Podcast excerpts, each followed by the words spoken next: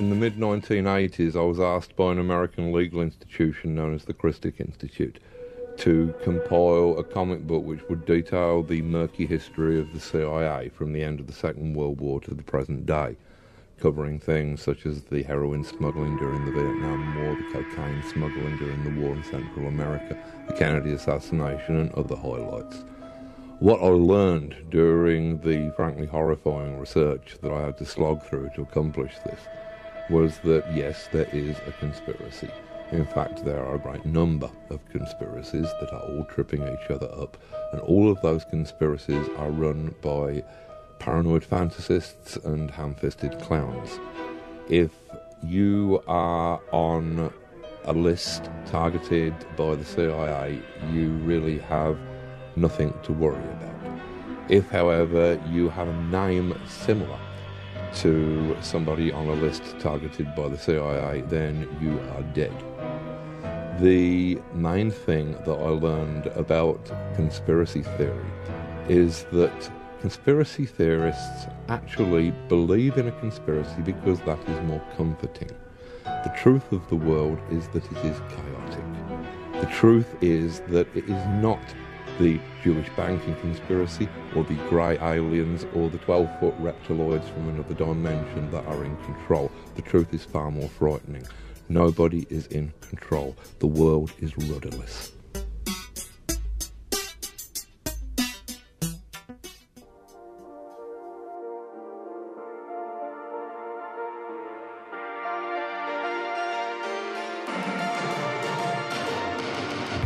Lolberts, that's our word. Uh, brought to you by the Illuminati. And of course, this is uh, not covered by anything. No rights reserved, but all mights reserved. And I'm here with uh, Larry Bernard, shit poster extraordinaire, and uh, was it 32nd degree Mason? 32nd degree honorary Grand Inspector General. Sounds I think that's what the title is. Uh, let me double check that. I, I'm ruining my. They may have Don't- I upgraded wanna- you. You may have upgraded you when you weren't looking. Um, Oh shit! right, I'm all so I'm 33 now. Yeah, give me a moment here. But yes, there's uh, 32 degrees in the Scottish Rite, which is completely separate from the uh, regular branches of Masonry, but that's a whole other story. Okay. So normally what I do on these episodes is um on the 25th episodes, I usually do a solo episode, and I was really kind of interested in the Denver airport conspiracies, and I didn't think that would fill enough to do a whole show, so I wanted to talk about Freemasons as well. And I know that you contacted me and said, "Hey, I'd, I'd like to to be on your show sometime," and I was like, "Well, you know, I'm actually going to start, and I am going to do this. I'm actually going to start like an interview show where I interview guests and stuff." Nice. So instead of doing that, and uh, you know, instead of just having like guests on the show, it's still going to be in the same feed and everything. It'll be just a separate show that everybody who subscribes to the Lolberts will get as well. Um, Nice. yeah, so that's that's the plan. And then I was like, you know what, it'd be a better idea to to bring you on and answer some of the questions that most people would have when it comes to Freemasonry and the Illuminati and all this other stuff. And we can also talk about the Denver airport conspiracy as well, because that's not going to take dun. yeah, it's not going to take too much time. Um, Pardon me. The, the correct terminology okay. is in the southern jurisdictions, the 32nd degree is a master of the royal secret. The inspector general is what you get when you get the 33rd degree, Okay. which we'll talk about, I'm sure, because Yeah. everybody wants to know about that. Yeah. Okay. So let's just get right into it. Then. Um, now we have to bear in mind you are a shit poster, so.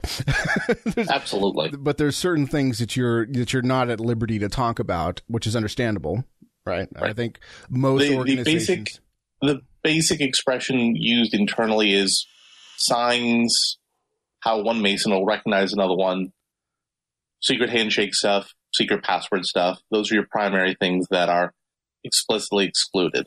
Mhm.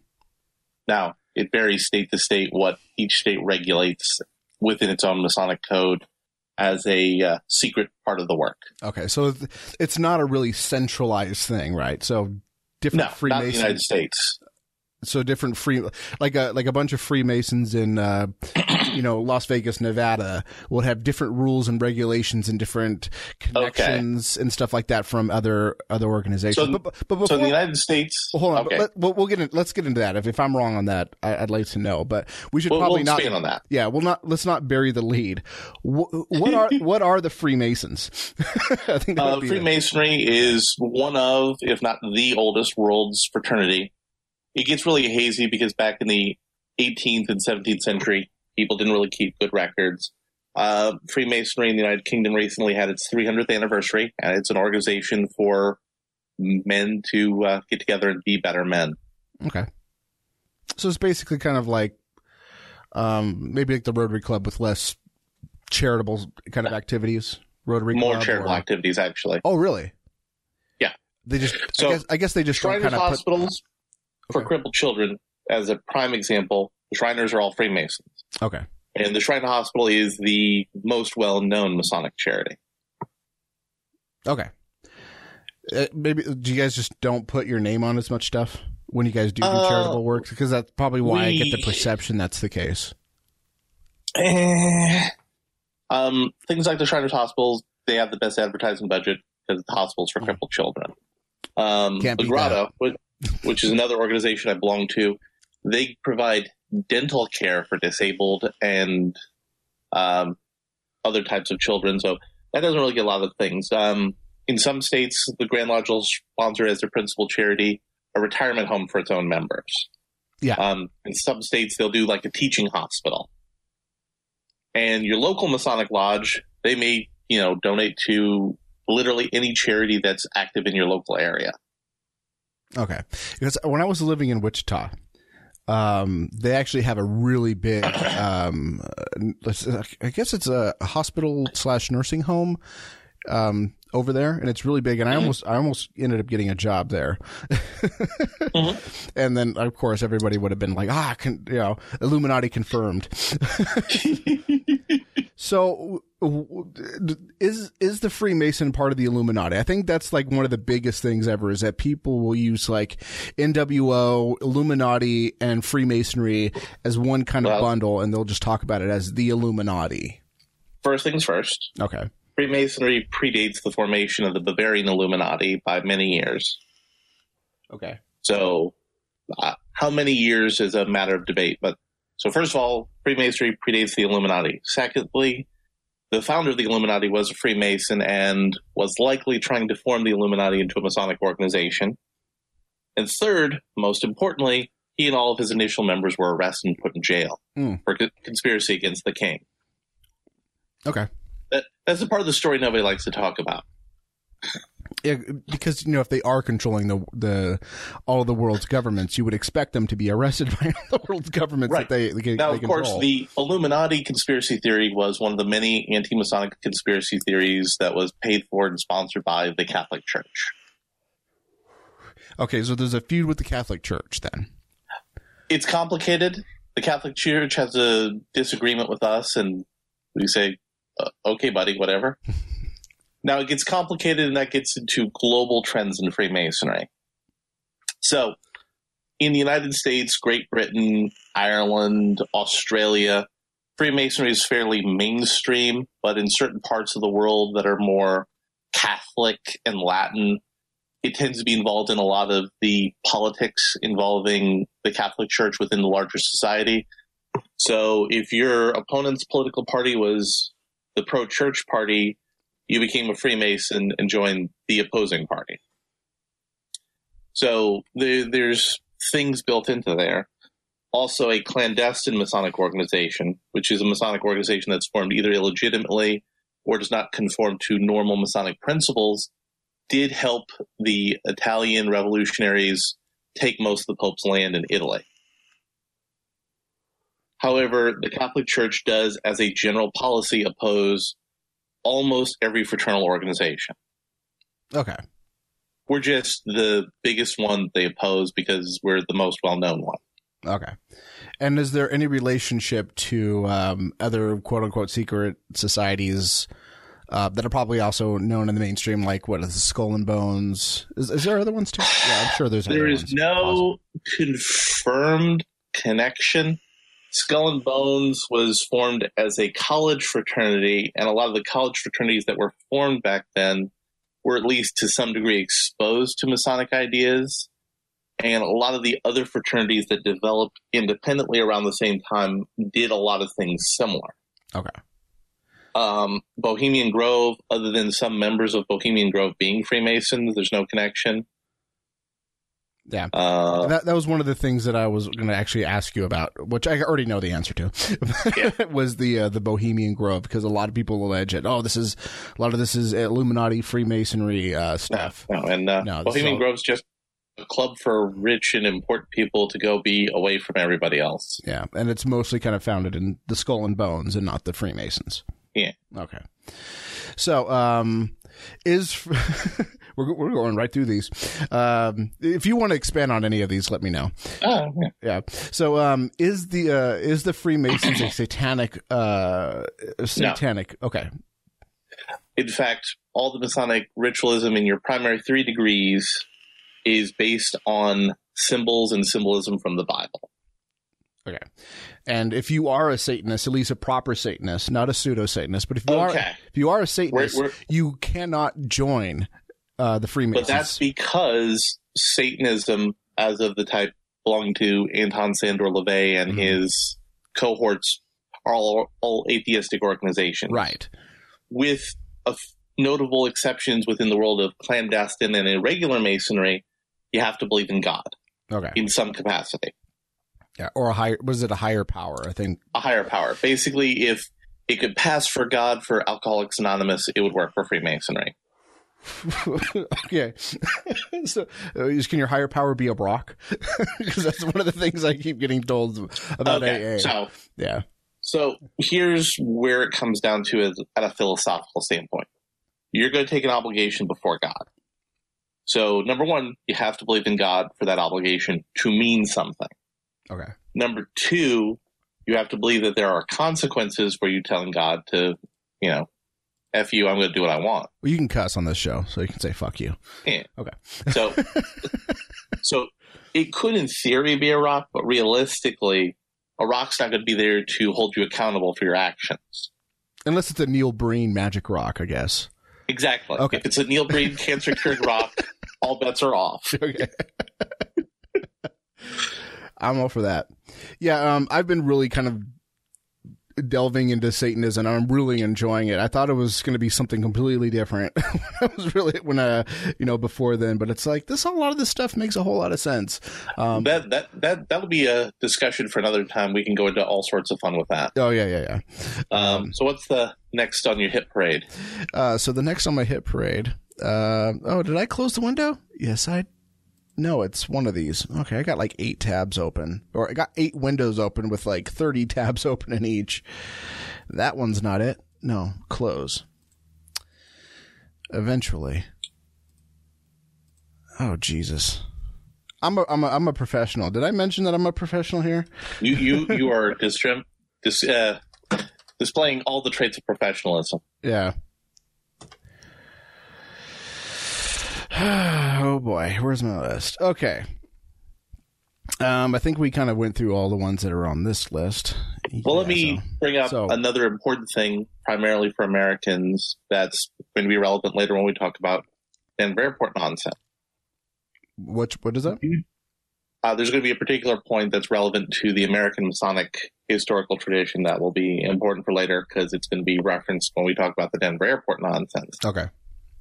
There, is, there was at one point in time segregation in Freemasonry Okay. due to a lot of cultural factors that are both not surprising to the United States, but are also specifically and bizarrely Masonic. Okay. So during the Revolutionary War, there were these things called military lodges. Groups of soldiers came together, formed special lodges with the special jurisdiction of certain soldiers. People of color who were fighting for the British military formed lodges. And after the war, not all those people left. Of the people who stayed, they maintained lodges for a certain period of time. Uh, it was in the 1830s or 40s, I think. I'd have to double check that when that wrapped up. They maintained operation under British jurisdiction. The Brits, however, were merging their lodges and trying to basically be the the not so much the leader of the global Freemasonry, but the first among equals. So, as part of that, as a political standard, they said, "Listen, uh, go rejoin the Grand Lodge nearest to you." For the lodges that were for primarily white people who fought in the British military, that wasn't a problem. Obviously, if you were a freedman, you, you were having a problem.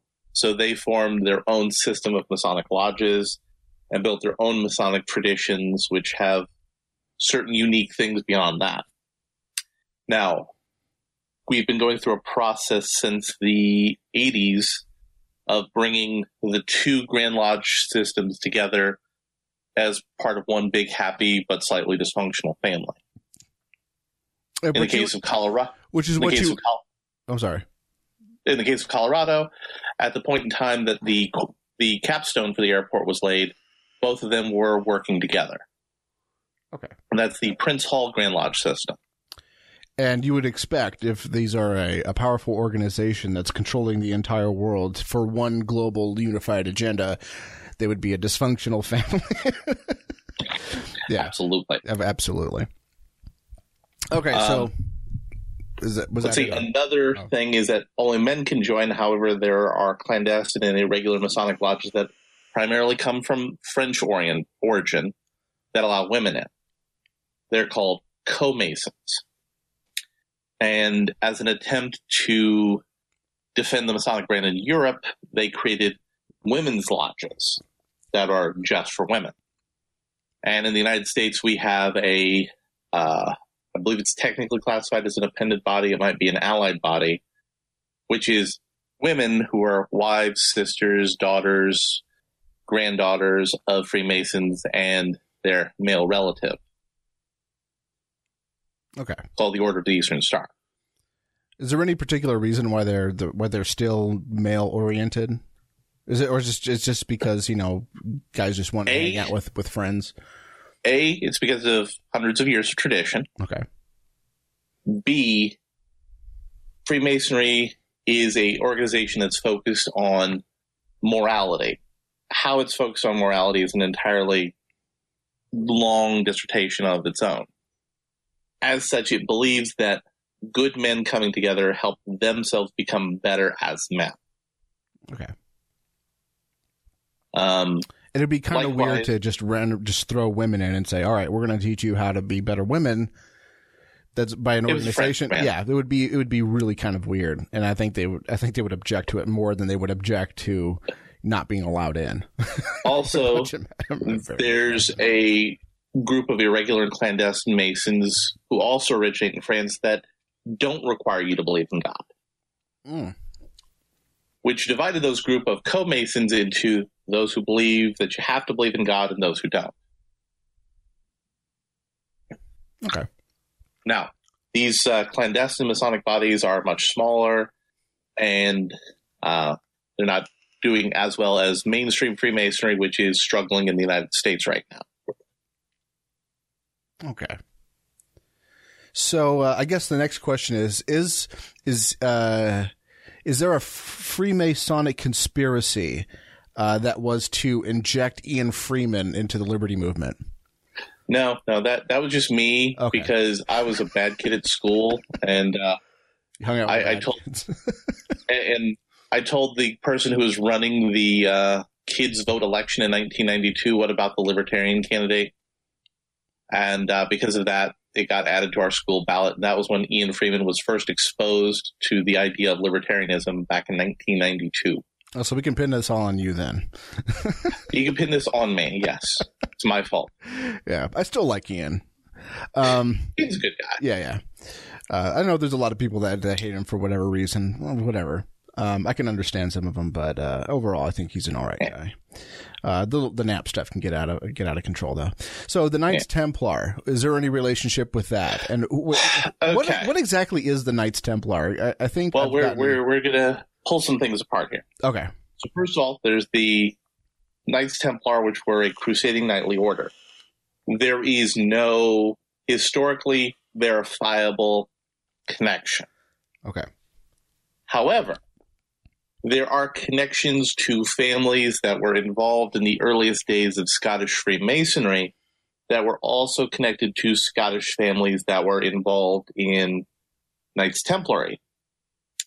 And there are symbols in their churches that they built during a period before what we now know of as Freemasonry evolved that have many symbols that are similar to Masonic symbols today, but we don't know if that was the chicken or the egg in that point of discussion. Now, then there's Especially Knights Templar. Back that far. Right. We basically have a good idea about Freemasonry going back into the 1500s.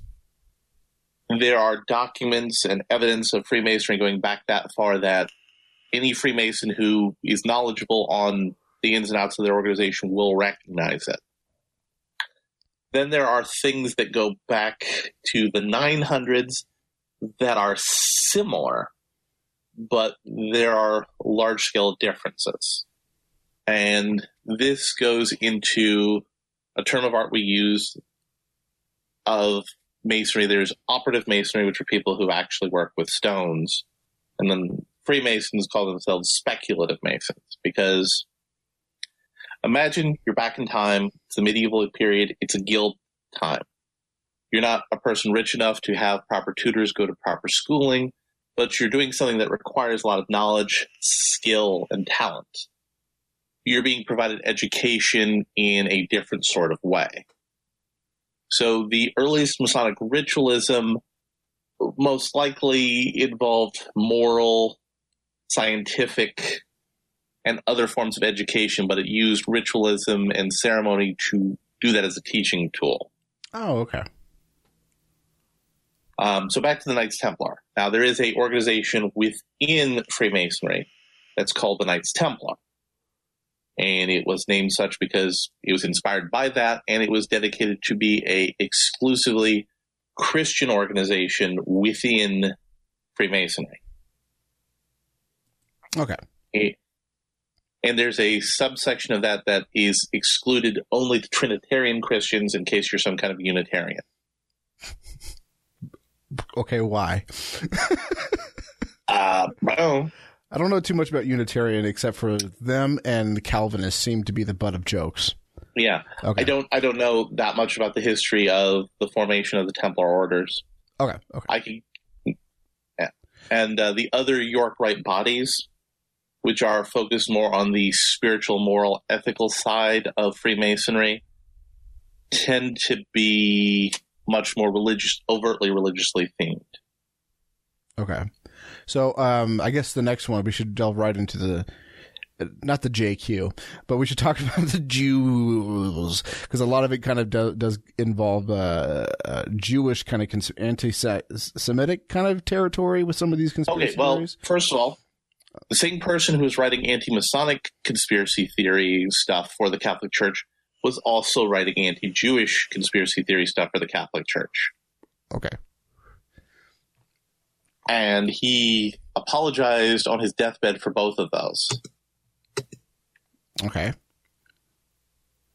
Is, is this one of those? Is this one of those deathbed confessions? yeah, like, it's like uh, the Catholic Char- Church paid me to be a horrible person. Oh, it was one of those. Okay. Yeah.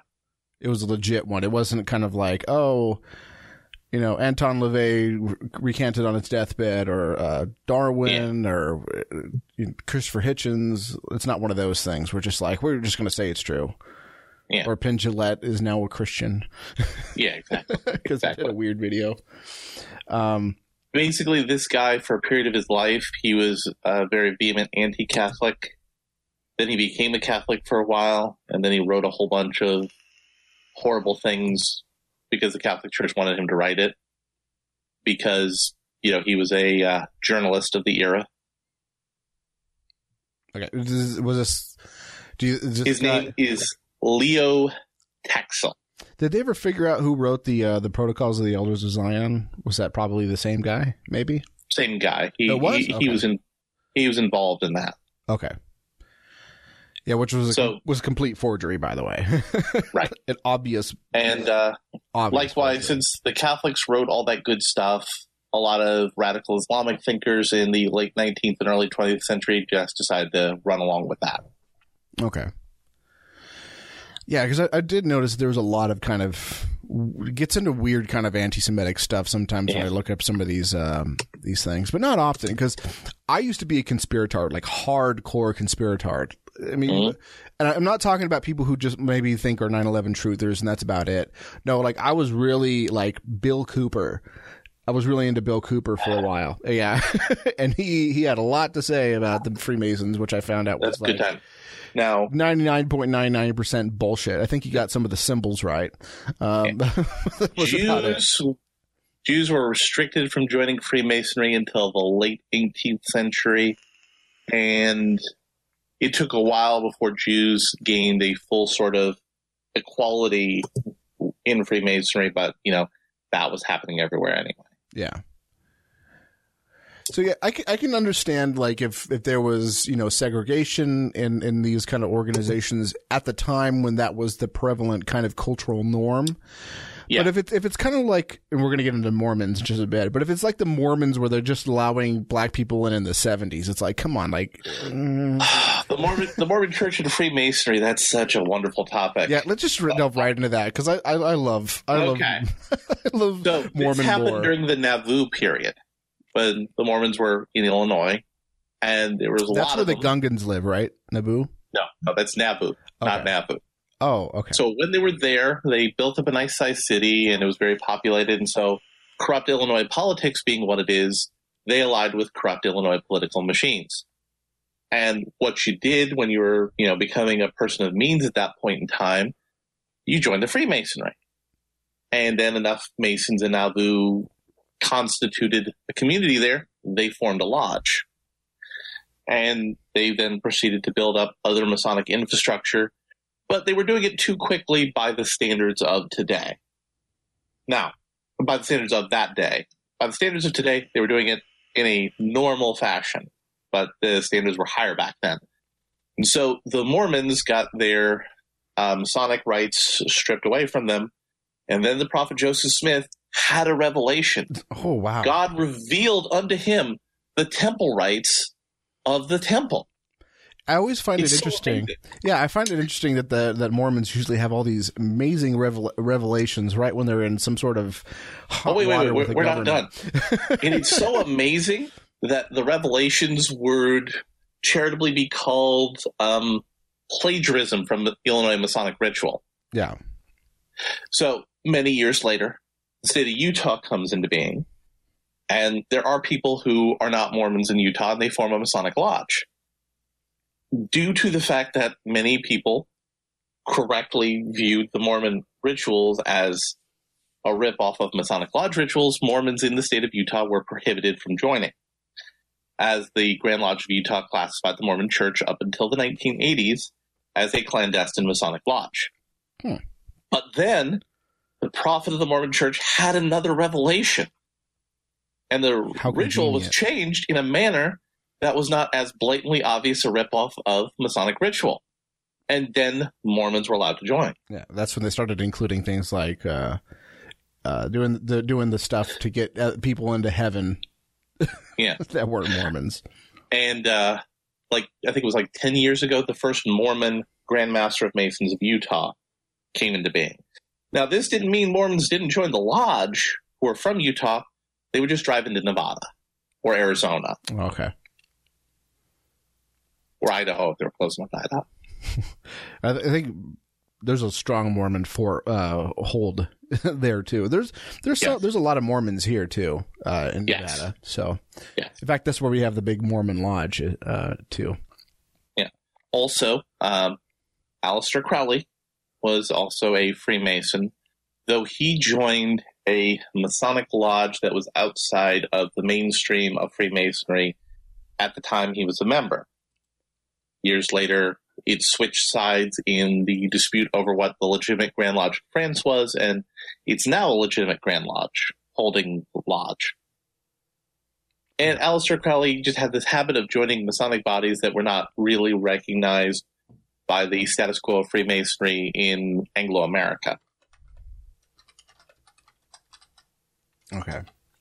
And then he joined up and took over one of the clandestine Masonic bodies uh, in the UK, which ended up evolving into Ordo Templi Orientis and some of those other occultic organizations down the road. Okay. There's there's a lot to unpack. There's a ton of stuff Yeah, to unpack. Yeah, the, the the Freemasons it, like it makes it seem so simple when you when I was reading Behold a Pale Horse like oh these guys they have like these bunch of like weird satanic rituals and they like to put numbers in everything and and uh the, you know they have secret things but I know the secrets and the secrets is quiet, quiet weapons for secret wars which is garbage. Um Yeah. complete forgery as well.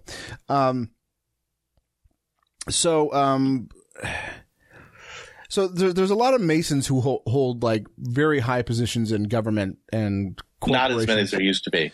Yeah, I, I've noticed that it does not seem to, like there's even f- the skull and bones kind of people are kind of fading out. I think you got like John Kerry and that's it, So and he's gone now. I think. Freemasonry goes through various life cycles. And just like, you know, any organization, any product, you know, it evolves and changes as it's being consumed. Post World War II, to make it simple, anybody who fought the Nazis was wanting that spirit of camaraderie and fraternity joined a lodge. Also, lodge membership was used as ways by unions to get around the fact that there were union rules on who they should promote, which has since got outlawed because people ruined it for everybody. Um, then, as time went on, and that military need for brotherhood and camaraderie declined, Freemasonry kind of has been in an aimless state trying to reinvent itself. So, a lot of the guys you saw who were big in government, who were uh, Freemasons. The last one of note that comes to mind is Trent Lott, who's not, I'm not a fan of his. Uh, president Gerald R. Ford was the last Masonic president. He was a very active Mason. He was very big into the York Rite Charities. But that the guy who's the local small businessman is much more likely to be a Freemason today than the head of a Fortune 500 company. Okay. Yeah, I think I, th- I, I, can't- I can't even really. Th- Trent Lott is he even still around? I think he's gone now. Well, he's not, he's a lobbyist now. oh, okay. Yeah. He's a professional lobbyist lizard. Yeah, well, I think he had some controversy back in the early 2000s or something like that, if I remember Yeah. correctly. Yeah. Yeah. All right. So, um, what's with? I know you can't talk about what the numbers mean and everything, um, but there are kind of like things that um, that Masonic uh, Masons will do when they when they're either in power or they're in control of some sort of um, project, be it be Uh. it Denver Airport or Okay, the Denver airport thing. or I mean, or even like Disneyland, where you'll see like like thirty three and three and certain like numbers. Okay. And Okay, I know well, you probably actually can't go into deep details. into it, but I, I can go into details on the numbers, but first let me let, let me just blow the whole lead on Freemasonry in the Denver airport for you right now. okay. There's a common public Masonic ceremony called the cornerstone. You go to a big fancy building, there's a cornerstone. You go to a place where there's, you know, fancy uh, um, time capsules laid, there's a cornerstone. The Freemason connection to the Denver airport is they put a cornerstone down. As is typical, the people who are in charge in the city, state, federal government officials are on there. And the two Grand Lodges that perform the dedication are there. You'll note it says on the actual image, dedication capstone said by the most worshipful Prince Hall Grand Lodge of Colorado and the most worshipful Grand Lodge of ANF, AF and AM of Colorado with the names of the two respective Grand Masters on the stone. That means they supervise the ceremony to put that stone down there. The date is immediately below the square and compass, and then below that is the people who were on the airport commission when the airport was built. Okay. So let's. So I just want to ruin that right now. Basically, it's a signature saying, "Yes, we were here when this thing was done." I'm putting this rock right here. Okay. Three is the third degree, which is colloquially famous in uh, American slang. And 33 is the honorary highest point degree of Scottish Rite Freemasonry, which you get based on a complicated series of factors. Um, every region of the United States has a Scottish Rite body for that region, and they national two Scottish Rite bodies. There's the southern jurisdiction and the northern jurisdiction. The southern jurisdiction controls all the Scottish Rite bodies in the south and the west, and the northern one controls the Midwest and the Northeast. They have a formula. Each valley of the Scottish Rite has X number of 33rd degree Masons assigned to it. So if they're short, somebody gets to get the white hat of a 33rd degree Mason. Generally speaking, it's somebody who's had to put in a certain amount of Masonic service, community service, public service, charitable service. Okay. So, um, this was also the time where the dysfunctional family was a little bit functional. They're all getting together for Thanksgiving, and then that's when this cornerstone was placed. Correct? right. At, at, at, this point in time, the so the big dispute that was the last straw that we had to get over before Grand Lodges. Mine currently hasn't gotten over it yet. Have resolved their differences was there was a principle called exclusive territorial jurisdictional sovereignty, where basically this is my jurisdiction. I put my flag here, so I have the right to be sovereign in this jurisdiction. Okay. So they came up with, you know, legal treaties, agreements, arrangements to say, okay, I have jurisdiction exclusively of all legitimate Freemasons in my Grand Lodge system and any that we recognize except for those guys over there who have exclusive jurisdiction over theirs and anybody they recognize. Okay. Pretty straightforward. So we should, we should get into the Denver. Or should we get into the Denver, or should we uh, go over some of the other stuff? Because there's a lot. You got some other Freemasonry stuff. Because basically, the Denver airport. Spoiler alert: it has really terrible artwork. yeah, let's just get right into it, and we can go over some of these other ones later. Yeah. So okay, so the the artwork because there's um. Let me pull up some of these murals. There's there's one that I'm looking at right now where it's it's got like these uh women holding their, their All child around a sacred plant trying to get high. Yeah, and there's like a big army guy with with a giant saber uh, with a dove on the yeah. end of it and a big yeah. rifle and all this yeah. stuff. And then there's one with like we're supposed to also don't forget the rainbow in the background. yeah, the rainbow is kind of it's coming off of the soldier. And like I don't know. I think it's going area? into the burning building, which is kind of I don't know what that means. That's confusing to me. Yeah. And uh, there's like a little piece of paper, and if I remember correctly, this little piece of paper is like commemorating Auschwitz, or not commemorating. Oh, yeah. Oh, Jesus Christ! No, symbolic of. Yeah, it's is this supposed to be Auschwitz? Is that what this is? It's emblematical of you know the Nazis, the Soviets, imperialism, you know, oppression, violence, and war. So, what is the relationship with this and Freemasonry? Uh, absolutely none. Okay. It's just a really bad piece of art. it's just a really bad piece of public art. Also, there's the little girl in the coffin who's on like a bunch of quilts, holding her Bible and some flowers. You know, would, would be normal. That'd be normal for you to bury a small child in, I guess. Yeah, she's got a teddy bear. Is that a teddy bear? I can uh, this thing. I think it could be. Yeah, I think it is a teddy bear. And she's got like a locket, and yeah, she did. Yeah, and then there's another one that I'm looking at. Um, with a bunch of burning trees and uh, like a wild turkey. I don't see that one. I okay, so here's one that I have right now. This is the uh, with a bunch of kids and they're all holding like flags from around the world and they're all kind oh, yeah. of holding hands and it says Let's all have peace. Yeah, it's something along the lines of we need peace. Oh, it's peace in different languages. That's what it is. Yeah. And there's like a dead soldier or like he's grayed out. Yeah. So what is, what is the connection between this mural and Freemasonry? And I think this is going to be a running theme with all uh, of them. Absolutely none. Okay. it's just really shitty art. just really shitty art.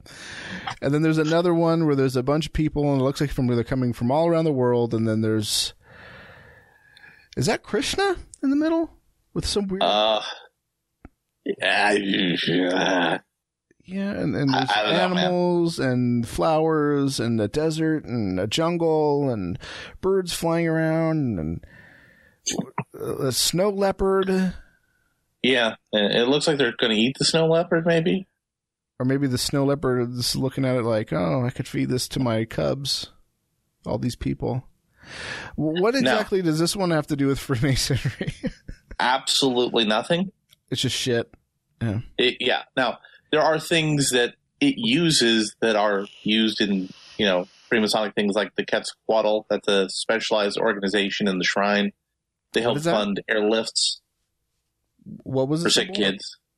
Uh, the Quetzalcoatl, the little bird that's flying by the burning trees. Um, I don't see burning trees. Maybe we're looking at a different one. um, well, no, it's the one where the lady's like sitting in front of the snow leopard, and there's like an Indian. Oh, oh, okay. So we're looking at different ones. Yeah, okay. Oh, so I, okay. I got this one now. We're, we're we're looking at different terrible art. Yeah, yeah, yeah. yeah. They, they all kind of they're all so similar.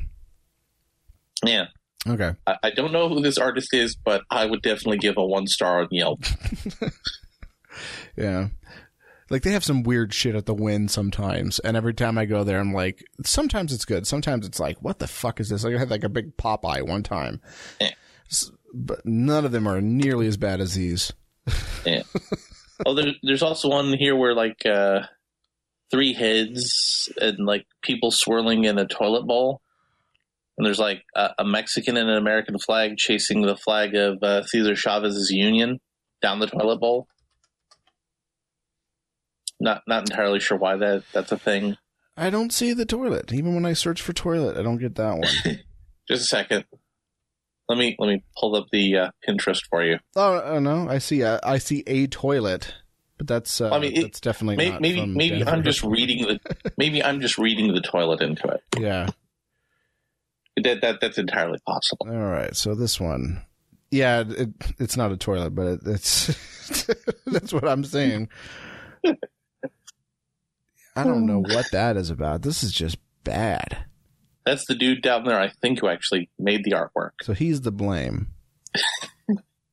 Yeah, he's got like paint stuff, and his pants are all strewn with paint. So yes, it's that guy's fault. Yeah, I remember MK was uh, talking to me about how she went to the Salvador Dali Museum and she was telling me about how they were showcasing this other guy's art. That was just terrible. Man, that guy is awesome compared to this crap. Everything that I've seen so far has just been. Yeah, I would I would want to tear these things down if I operated that. Now, is is the Denver airport is that a, a, government thing or is that a private owned? Uh, Ninety nine percent sure it's a government thing. Okay. Let's just go under the the premise that it is a government thing. That would explain a lot of the other questions that I have about this outside of the murals because the murals are just so bad. Honestly, like this, these murals. Before I go, uh, these murals, they seem like something that I would see like at an elementary school, like a really shitty elementary school. Like some You need the, like a giant blue horse. That's oh, also no. at the airport. no, we didn't. I didn't have that at my school. yeah, let's before before we leave the art, we completely just glossed over that one. What about the giant blue devil devil Mustang? Is it a unicorn? I don't know. No, those are no, it, it, it's a Bronco.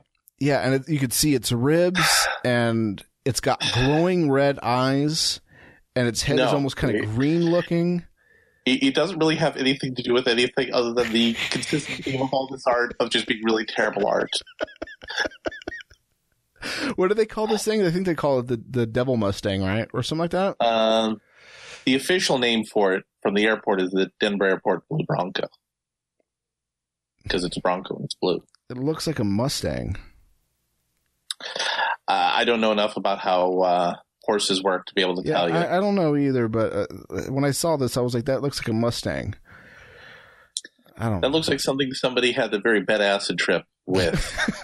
like I've had some. I've had some near uh, bad acid trips, but uh, this is this is not that creative. It it so it's so it's a blue. It's a blue. It's a blue. Giant uh, blue fiberglass horse. Okay, it's, it's a Bronco, whatever. It's a giant blue Bronco, and it's up on its hind legs, and it's kind of doing the, you know, kicking its front feet like, Yeah. like it's angry. Yeah. Um, and it's, you could see it's, ri- it looks like it's evil. It looks like a zombie almost because it's blue, Yeah. and you can see its rib cage, like you can see its ribs through its skin, Yeah. and it's just. it looks like it's you know either starving or from hell, and it's got um, glowing red eyes. Not like oh, it's got like a, a tint of red that's really kind of prominent. No, it's And there are we- lights. we definitely know- red lights in there. Yeah. Yeah. We definitely know which choice Alex Jones would say if he's talking about this horse. yeah, like it was almost like the, this was a gift bestowed to Alex Jones, saying like, "Here's like eight months of material for you." it is so bizarre. So does this have? I guess it sort of does. Allegedly, uh, have any kind of tie to Freemasonry, and it's No, very no. loose. No. I, th- I think the only connection it would be is because a lot, maybe some of them are Christians, and Christians do believe in the four horsemen of the apocalypse, and this might be representative of what that narrative narrative could be. Or it could be the lesser known six horsemen of losing your luggage. Someone should check the cavity of that thing. Now, something interesting did, and, and probably for the best. Uh, something interesting did happen under the construction of this horse. Do you know what that is? Uh, somebody died? Yeah, the artist who created this thing, I guess while they were, I think he, he was still making it or they're constructing it there, uh, the the head or whatever fell onto him and he died.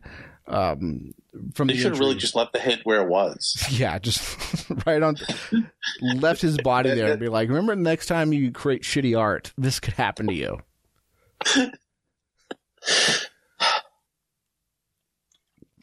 Honestly, like I don't think it's that bad. I just think it's really bad.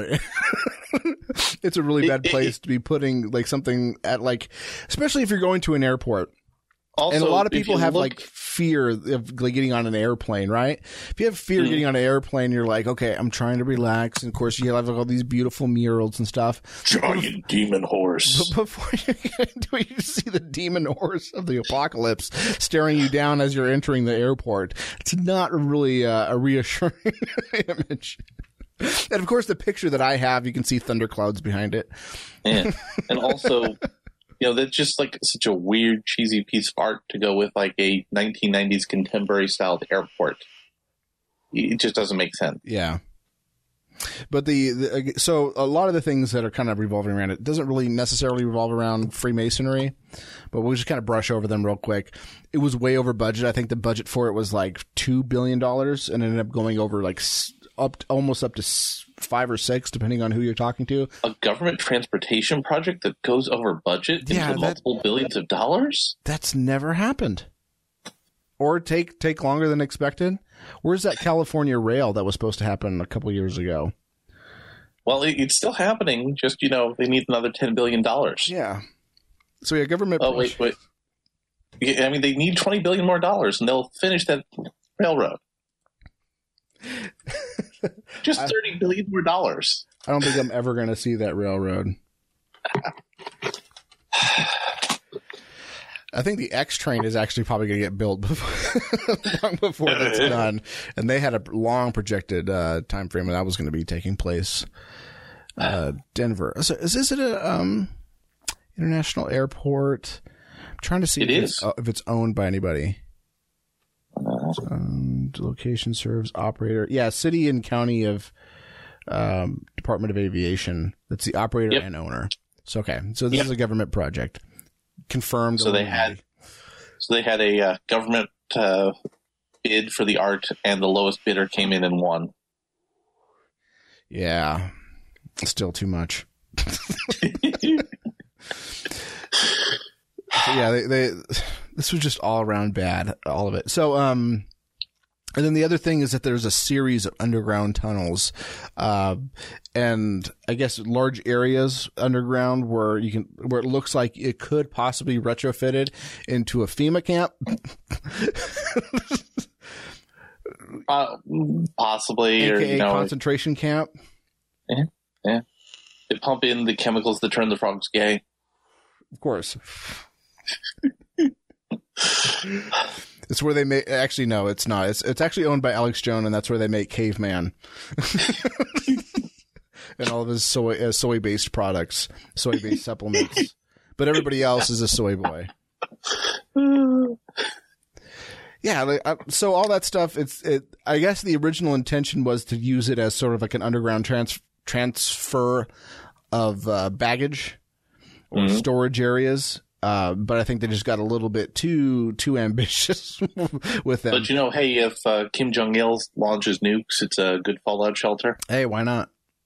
Yeah. Everybody's concerned that uh, that North Korea is going to nuke us, and oh no, they built a bomb shelter in the bottom of the Denver airport. Pick one. you can only have one of these things. Yeah. So I mean, that none of that really has anything to do with Freemasonry, unless there's like a No. Freemason thing where they're all No. about bomb, building bomb shelters. Yeah, No, don't so. we're, we're So- again, we're, we're we're just connected to this because of some um, bad artistic choices. Yeah, bad artistic choices and a cornerstone. Yeah. Oh, and, and and a swastika because clearly the Nazis had everything to do with Freemasonry. So what is what is what is the uh, Hitler the did ban us. I mean, Hitler did ban us, and uh, Freemasons were to some degree treated differently than other American soldiers that were arrested. for better, but then better or worse? Worse. Okay. then you get to all sorts of interesting apocryphal stories. So I can't tell you any of what I tell you is true. This is only the story that was told to me. Well, but before we do, we should talk about why we're talking about this first, because it's alleged that the Denver airport is shaped like a swastika.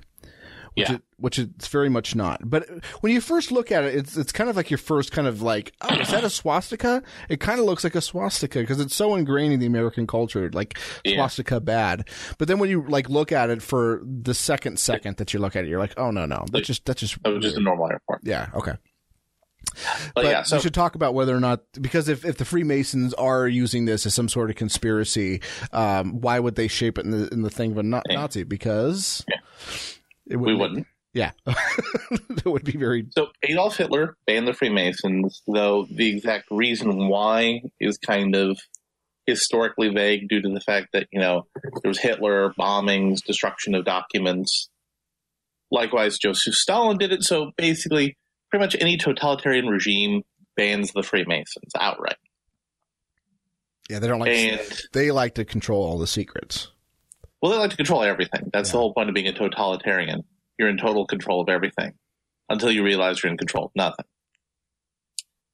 So, um, Freemasons went underground in Germany. So, as I was going through my first three degrees, old timer who was teaching me was an army colonel, served in World War II, and he was recounting a story about he and another Freemasonic officer were detained by the Germans, and the Waffen SS was interrogating him. And there is a particular line of Masonic ritual that a Mason says when he's in a situation where he expects his life is in imminent danger. And immediately, the German army officer came into the tent, told the SS officer the interrogation was over. He was taking possession of them per the Geneva Conventions to take them to military internment camp for soldiers that were captured. Hmm. And there are all sorts of stories like this in the background of the war. And if we go to like the American Civil War, there were also all sorts of little Masonic history going on in the background that was not dissimilar. Okay. So Hitler wasn't a fan of us, and there were German Freemasons who went underground. Very likely, some of them were probably in the German military and weren't jerks. But, you know, they were in the German military for complex social issues that have to do with things like Prussian military tradition and nonsense like that. Okay. So I, I think that pretty much covers the Denver airport stuff. Yeah. I think. yeah. Was was there anything else in the Denver airport stuff? Because it was mostly just the murals, the horse, and the cornerstone that everybody freaks out about. Oh, and the layout. Yeah. Um, and it's And you'd think that this would be less of an issue now that it's legal to smoke weed in the Denver airport. Yeah, yeah, yeah. no, now it's more of an issue because now everybody gets high, go to the airport, and goes, "Whoa!" Yeah, that that I think. But then again, like I'm highly sensitive to, to, to weed anyway, and it makes me ultra paranoid. If I saw that thing, I'd probably freak out if I'd never heard it or seen of it before. Yeah. Yeah. All right, so let's get into some of the other stuff around it because yeah, the Freemason stuff around the Denver airport and a lot of the other stuff around Denver airport, bunch of crap. Yeah. Um, so are is the Freemasons uh, a Zionist group? Not not whether or not members support them, but is it like is their goal have anything to do with Zionism? There is no official policy about Zionism other than the fact that there is a Grand Lodge in Israel. Okay. Uh, it was the second attempt to form a Masonic Lodge in Israel. One was attempted to form back in the days of Mandate Palestine. Uh, no, excuse me. Tried to form under Turkish administration. Bunch of expatriates tried to start a Grand Lodge in Israel. Didn't actually get off the ground until after the founding of the State of Israel. Okay. There is an active Masonic Lodge currently in Turkey, though they're fearful that the way things are going in Turkey, they're going to get banned. Okay. There was a Masonic Lodge in Iran, but when the Shah got ousted, they left too. Yeah. I I would have left too. Well, the Shah wasn't Uh, great either. there was a Masonic Lodge in Syria. I don't know the history of it, but it shut down in like the 50s or 60s. Same for the one in Lebanon. Yeah. So yeah, I, I didn't think there would be any connection between the two, but I I did see that some of the stuff was accusing it of being like a Zionist front organization, or Right. that or that it had goals. Now I'm sure that there's people there who who would be pro Zion, Yeah. Zion, Yeah. yeah, yeah, and Yeah. some that may not be, yeah, Because, you know, that, that's just normal. yeah, just, just normal people doing normal. Freemasonry within the Anglo American continuum, by and large, avoids politics. Okay, so that's why Mm. are are there do do normally do the, some of them kind of lean in different directions politically? Well, let me just put it this way. If you go to New York, visit a Masonic Lodge, and it's prohibited to speak politics in the lodge, but if you go to a bar afterwards with guys in the lodge, they're going to be probably slightly right of center of the average person in New York. Okay, You go in Florida, they're going to be right center of who you're going to run into in Florida. okay. So, So it's not, it, mostly any big- conservative, maybe some libertarian. yeah, Okay, in areas that are mostly conservative and libertarian. okay. So the next And one. if you're in an area that's mostly liberal or moderate, they'll be more liberal and moderate. oh, okay. politically. Are are there Democrat? Yeah. Okay. Yeah, very very uh, unified these guys are. Um, uh, the other one would be like the Trayvon Martin shooting because I've I've seen this before. Oh, that's kind of complicated. So, okay, remember how we talked about Prince Hall lodges? Yeah. So, African American Freemasonry, because they broke away from the status quo, people within African American Freemasonry broke off and formed their own status quo as well. Trayvon Martin's father or stepfather, I forgot which, is in one of those Masonic lodges. Um, I think he's in the National Compact Grand Lodge of Florida, but don't hold me to that. I think he may have come from a group that split off from the National Compact Grand Lodge. And just to kind of retrace things, when the Prince Hall Grand Lodges first started, they did have a national organization because they were smaller and needed to have that to survive. But once they reached a critical mass, they split apart into state organizations. However, certain members didn't like that, so they pretended like the vote to split off into state organizations didn't actually happen. Hmm. They said, no, no, no, those records are all fake. Okay, so there wasn't a Freemason conspiracy.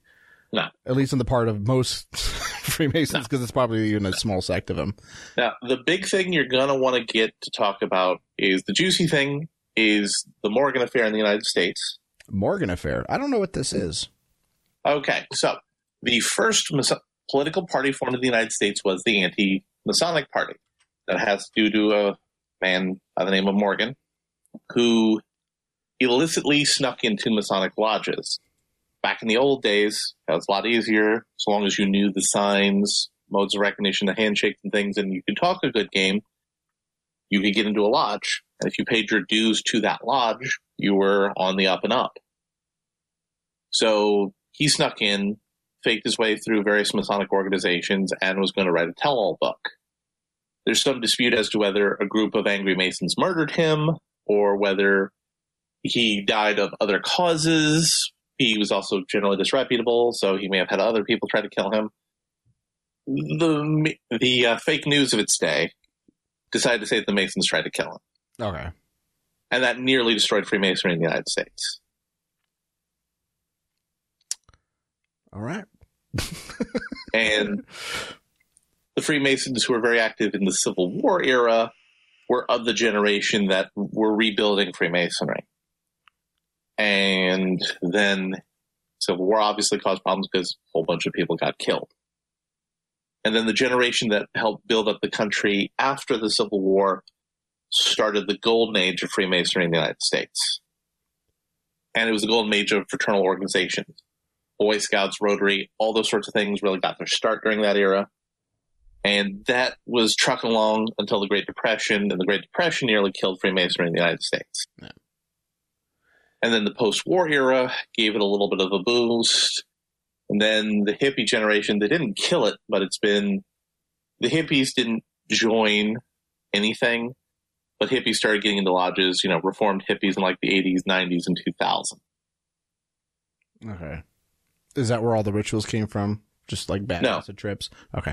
No, the, the, the original rituals go all the way back to at least 1714 in England. Okay. So, uh, like, so I know, I know the, the United States, like a lot of the founders, you'll see like pictures of them with, you know, like them standing with like a Masonic thing above them, like the Masonic symbol, which is the G and the compass and the square. Yeah. Today I learned what that was. T I T I L. Um, Yeah. it was the square and the, the compass and the G. You'll see like that. Um, and then, uh, Lots of the founders were Freemasons, but less than you would think. yeah. I mean, Franklin was Hellfire. Well, yeah, Franklin was very active Masonically, and remember how I mentioned that there were two different Grand Lodges in the United Kingdom at one point in time? Mhm. Well, those two Grand Lodges set up their franchises in the United States. Uh, the Grand Lodge in Colorado is an ancient Grand Lodge because it came from one pedigree. Lodge in Florida is just free and accepted Masons, which means it comes from the modern pedigree. So Franklin belonged to one Grand Lodge, but all of its constituent lodges ceased to exist, and the other Grand Lodge franchise took over Pennsylvania. But they made Ben Franklin a member because, well, he's Ben Franklin. Okay. Thomas Jefferson was not a Freemason, though he was popularly believed to be one. But again, you kind of get into that's one of those things like he had opportunities that may not have been recorded in history books or may have been lost to history, but you can't conclusively prove he was a member. Though he had many friends who were and was likely influenced by them when there are like Masonic ideas about freedom, self governance, uh, being down on censorship. Okay. So like a, a lot of that. Would, so maybe Western civilization wasn't forged by the Christians, but rather the Freemasons. Well, no. Uh, we the Freemasons were started as an Enlightenment movement, Okay. and as such, they advocated very strongly for Enlightenment values, okay. and they were the best people pushing Enlightenment values in continental America, which helped influence the founding of the United States. That and um, what was it? Was it John Locke? Yeah, John Locke. Yeah. Was he a Mason too, or Uh, not that I'm aware of. okay? Now, if you want to go into famous Europeans, you have to get into people like uh, Mozart. Was very active as a Mason, but I'm not as good on famous people in Europe who are Mason. All right. All American American. so um, we should talk. Maybe we talk about Albert Pike because I've All seen. right, so I've seen this. I well, hold on. I, I've seen this name kind of come up a lot when I used to kind of go after Oh. the kind of zeitgeist people, and not really like the zeitgeist movement where they're talking about. Yes. Um, because know, most of them quote a forged document from Albert Pike that was oh, written and published after he died. so so who was Albert Pike first? Okay, so Albert Pike was an amazing individual who was self-taught, self-educated, published his own newspaper, uh, went to Ivy League schools back when you just basically had to show up and take a test there, and they'd say, "Oh, okay, you can go." He was a lawyer. He was a general for the Confederacy, but he wasn't a really good general for the Confederacy. He was trying to recruit and organize the Native American tribes into a military unit for the Confederacy, and he was terrible at that. He was also a lawyer who defended Native American tribes against the federal government in court. And he is the only Confederate, one of the two Confederate generals who has a statue honoring them in the United States Capitol. He's in the statuary garden that basically prominent lawyers who went in front of the Supreme Court have a statue there. So so since he was a general in the Confederacy, are we going to expect some SJWs to try to knock that statue down? Um, they, they've been trying for a while already. Oh, really? Yes. Now, he ended up, and I don't remember the exact series of events, but he ended up becoming in charge of the ancient and accepted Scottish Rite southern jurisdiction, which is most of the United States. So the Scottish Rite was not doing as well on membership wise, so he solved that problem using lots of very smart tactics like getting all the prominent Masons he could in various states that were suspicious of Scottish Rite Masonry to join and then become advocates for the organization. Okay. After he did that, he then went about rewriting all the rituals. And what he did was he took the themes, ideas, uh, tone, and whatnot of the rituals, wrote them down on a long list, and went to talk to the anthropology department at the University of Chicago. And they gave him all sorts of ideas on how to rewrite the Scottish Rite rituals. And this in turn helped make the southern jurisdiction of the Scottish Rite very successful. The shrine years later helped it become even more successful. I'll get to that in a moment. So when he did this, he wrote a very large text, which is an excellent cure for insomnia, called Morals and Dogma, which is a compilation of all these ideas these scholars gave him, as well as various other Masonic thinkers, into a tome kind of explaining the philosophy and symbolism and ideas behind the 32 Scottish Rite degrees, of which the Scottish Rite only performs 29 because the first three degrees to help them function in the United States properly, they agreed not to do. Okay. So what was the uh, the forged document that um that Albert Pike Uh, basically, it was talking about- Insight? He claimed it claimed he was the leader of Freemasonry and he was authorizing this, that, and the other thing. And uh, yeah, he'd been dead several years when the letter was published. And Okay. the year on the letter, he was dead before that. Uh, Okay. Other interesting things he was responsible for. He made the first public library in Washington D.C. Not kind of the Library of Congress because most people in the city couldn't get access to it. And he made it out of his own personal book collection. oh. Interesting. I know has he also done a lot of work with like um like comparative history of- Yes. with religion and stuff like that too.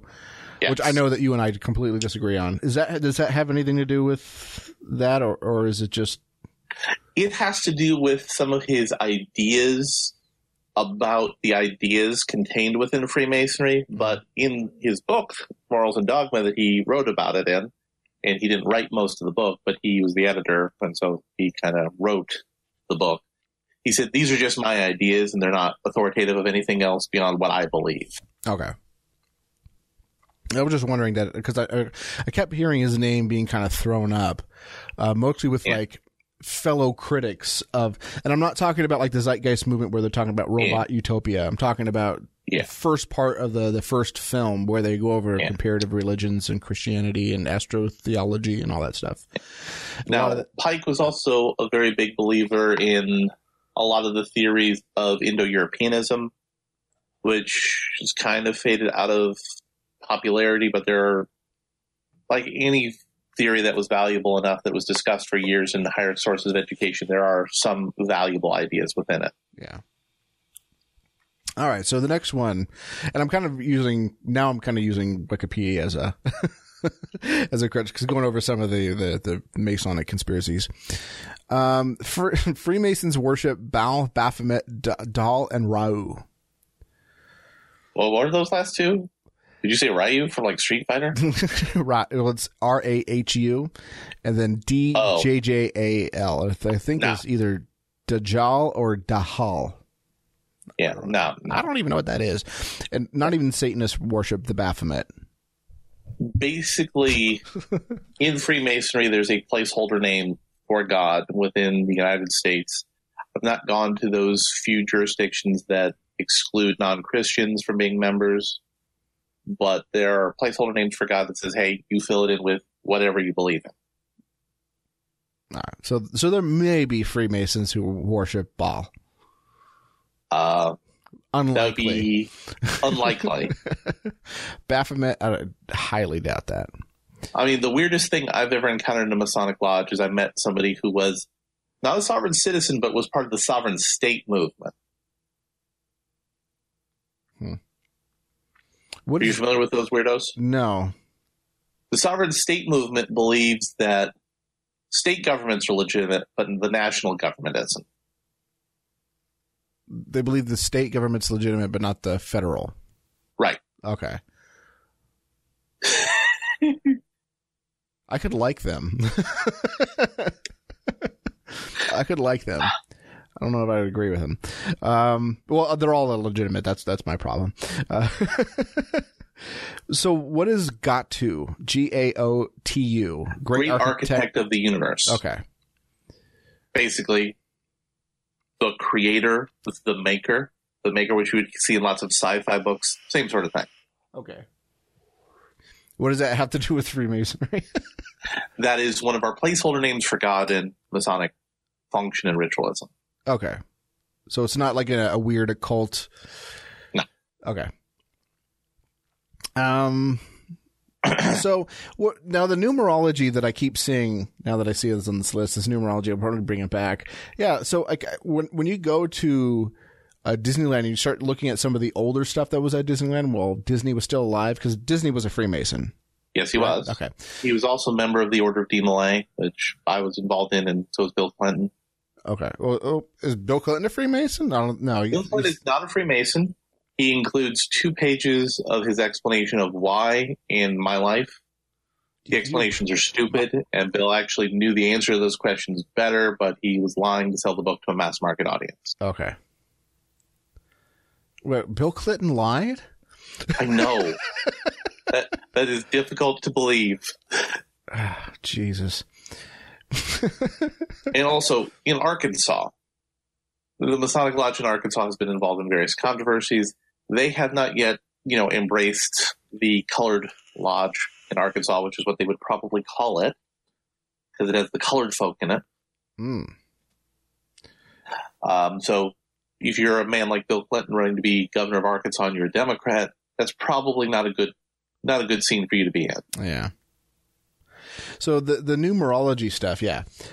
So you you'll you'll see stuff there and a lot of it will be like there's there's three of these things there's like 33 over here and yeah. you'll see like symbols over here and numerology and I remember in a good portion of the uh, the book Behold the Pale Horse, he talks about like a lot of like he has like a set of numbers, and mm. and it was a long set of numbers. I don't even know exactly if a lot of these kind of numbers are even relevant. I think he probably just made some of them up. Um, but you can pretty much add, subtract, put together things and find a number yeah. in those things anywhere. But there there are certain ones that you kind of see over and over again, like thirty three, three, and all that stuff. Yeah is what what exactly why is is this kind of like like one of those things where you're kind of like uh, okay. virtue signaling when, okay. when, they so, when they do things like that? So the reason the completion of your first three degrees in Freemasonry is three is because of pre-existing biblical and non-biblical symbolism for the number three. So basically, all the symbolism you can think of of numerology predates the Freemasons, and the Freemasons incorporated that in. Uh, kind of like Father, Son, Holy Spirit, that sort of thing. Yeah. Okay. Yeah, exactly. Okay. Yeah. So, are, do The they? Romans had a, the Romans had three trinities of principal deities, depending on different periods of Roman history. Yeah, Yeah. It, it, it's a thing. Yeah, because uh, sometimes when I get when I start making stuff in like Photoshop or, um, sometimes when I write blogs or or pieces or stuff like that, I'll like put certain things in there that are almost kind of like nods to people or Mhm. nods to certain ideas or or certain people that I know that those people will pick up on and then end up going like, "Hey, I saw that. That's kind of neat that you do that in there." And there's only like a couple people who actually will pick up on that. Is it sort of like the same thing where they're just kind of like, "Oh, hey, Kind of, yeah. they all got together and they were like, "Hey, you know what'd be kind of cool is if we put a compass in there just to fuck with people." and, we're gonna we're gonna we're gonna take a little pause here for a moment. Okay. So, I'm Jewish, and I converted to Judaism. Okay. And as I converted to Judaism, there are certain things that I was a lot more active when I was first joined Judaism, and I've become like most other Jews and I'm kind of lazy about religion. As I converted, there were certain things that were part of the liturgy that came from the Bible, are things that were focused on as biblical allegories and symbolism within Masonic ritual, and done for similar purposes. But that's because there are core truths that were there biblically that were being taken out and being put in Masonic ritual for the same reason. Okay. That makes sense. So, so a lot of it is kind of like nodding. Kinda. Okay, it's kind of. Yeah. Because there's certain things that I do that I, that I would kind of do that just so like other people pick up on it, like, oh yeah, hmm, I know what you're up to, Jim. I'm not going to say what you're going to have to figure that out yourself. Um, so yeah, we've already talked about the United States, um, Talked about Aleister Crowley. We've talked about the Mormons. and Talked about the Nazis. Talked about why the radical Muslims hate us. yeah, 9, 11, and then 2001, which adds up to three. Numerology is we can go over just all of the numerological bullshit. You can add subtract and put together numbers in any way shape or form and you can get any result that you possibly want by using that at all. Yeah. numerology is the biggest load of horseshit on the face of the planet. Like just just just how numbers work it's just you, you can manipulate them in any way shape and form which is why you also hear the, the line there's three kinds of lies there's lies damn lies and statistics because you can also lie by using And certain also- statistics In Babylon 5, the truth is a three edged sword. yeah what was uh, No, uh, reality is a three edged sword. You're. Wait, it? And the truth. But yeah.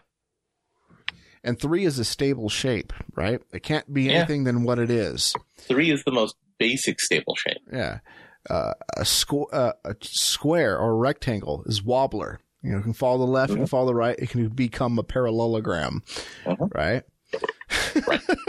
i mean whatever i don't know time cube um so d- did did you guys fake the moon landing Uh, no.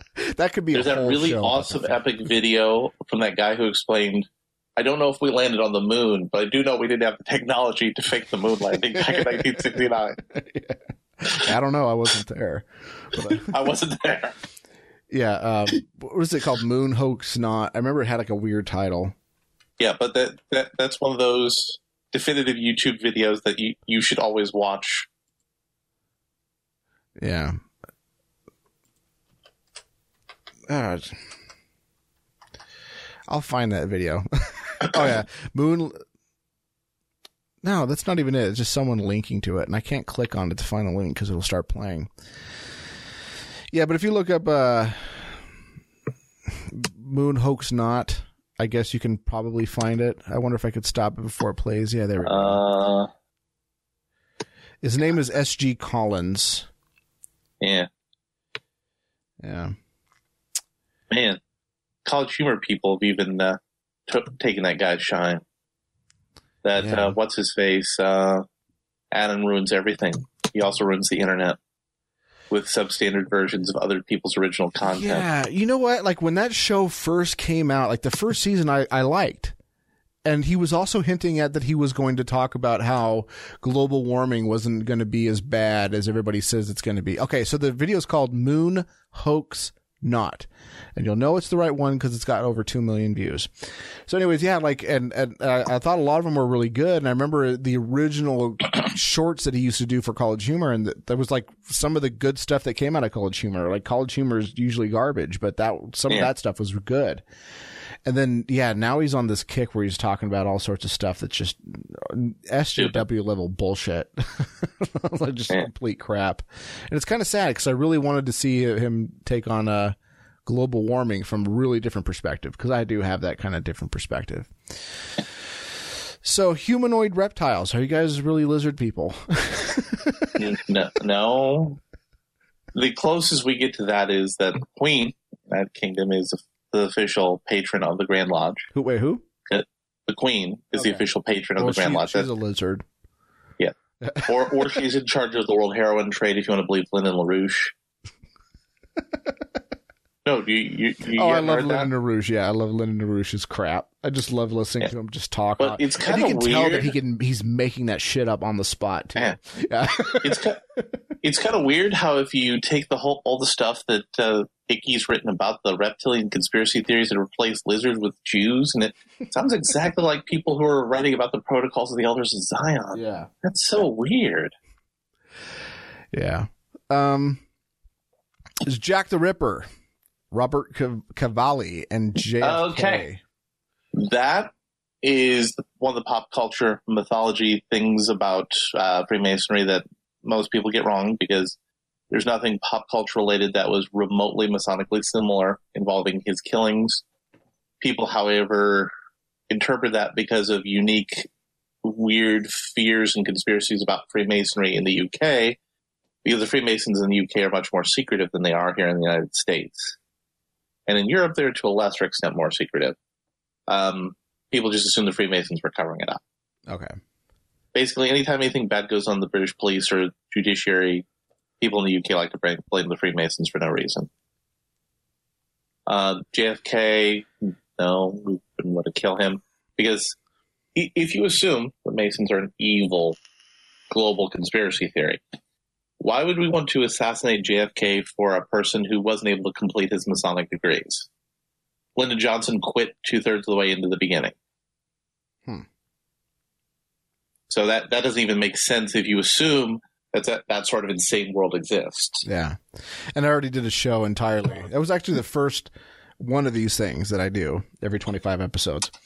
Uh, was I, I covered the JFK assassination and why it's not. So you can go back and listen to episode 25. Yeah.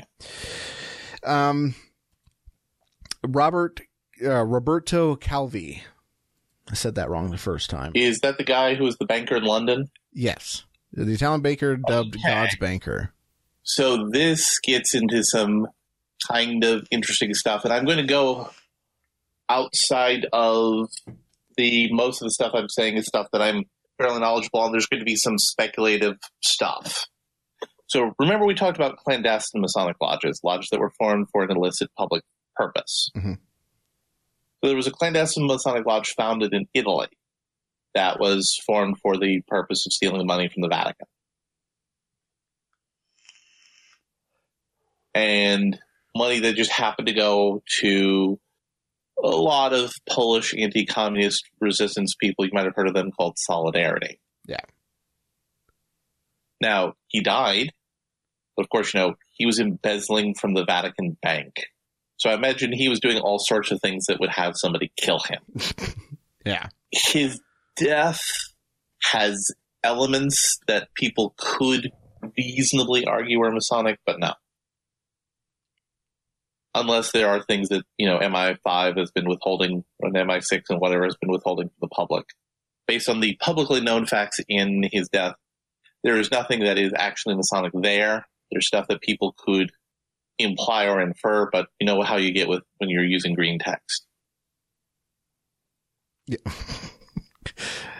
I knew green text would come up somewhere in this conversation. It, it has to come up because green text is the highest form of debate. yeah, it is. Um, So I think I think I think the big one would be the um the Eye of Providence. Province is that what it is? Eye of Providence. Eye of Province. Um, the dollar bill. The the, the Oh, okay. So all-seeing eye. all seeing eye of God, like an old Christian symbol that you know has been used by multiple religions. Incompleted pyramid represents the incomplete perfection of all sorts of things. Not Masonically oriented.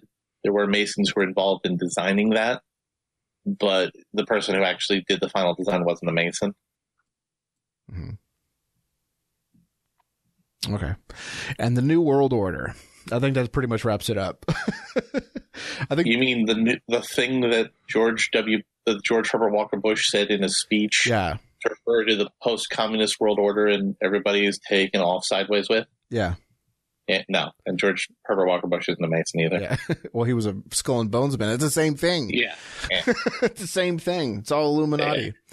Yeah, the yeah, like that that one always drives me up the wall when people talk about the New World Order. Um, even even in terms of wrestling, because wrestling is the lowest form of entertainment.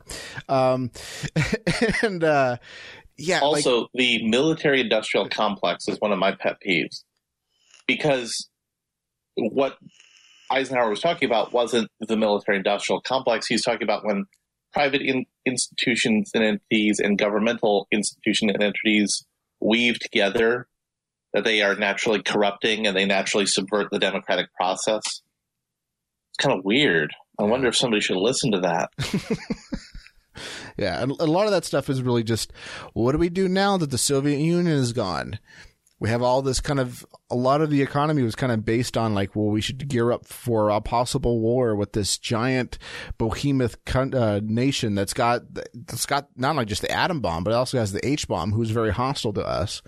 And there could, we could be at any minute now. We can be at global thermo global nuclear war, as uh, LaRouche would say. so like any minute now, this could possibly happen. But that that threat was gone. And China was start had already opened up relations to the United States. Uh, the Viet Cong is already starting to kind of calm down. Like the only real terrible nation left was North Korea. You know, and, and Oh, that's a and Burm- whole other kettle of fish. yeah. So you had all all these things that we were so concerned about, but what do we do now that we don't have this looming threat over us? That's what he was talking about when he was mm-hmm. talking about this. The New World Order. We're facing a new world order. It's not a new world order where we're going to fake an alien invasion to unite the world under one world government like Majestic 12. No, no, no. He was talking about like, what do we do now? We have all this infrastructure and stuff now. We have like almost we're, we're coming to a world where there's actually world peace.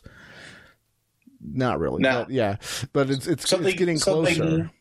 Yeah. Now remember, I mentioned to you how, you know, we don't know how old Freemasonry actually is. Mhm. There is a, there was a secret society at one point in time in China that used Masonic-like symbolism. Okay. So we, we, we got no clue as to anything about that, or you know whether like there was some early European version of Freemasonry that Marco Polo brought them. We we, we just don't know. Yeah. Or maybe they just saw stuff like that and thought it was interesting. Well, no, no, Like- this was stuff that, that like popped up in like the 14, 15, 1600s in China. Oh. So yeah, we, we, we, we don't know. Uh, it, it could be just like a dragon situation where like dearly every could be. culture has a dragon. It could be. Okay. Yeah.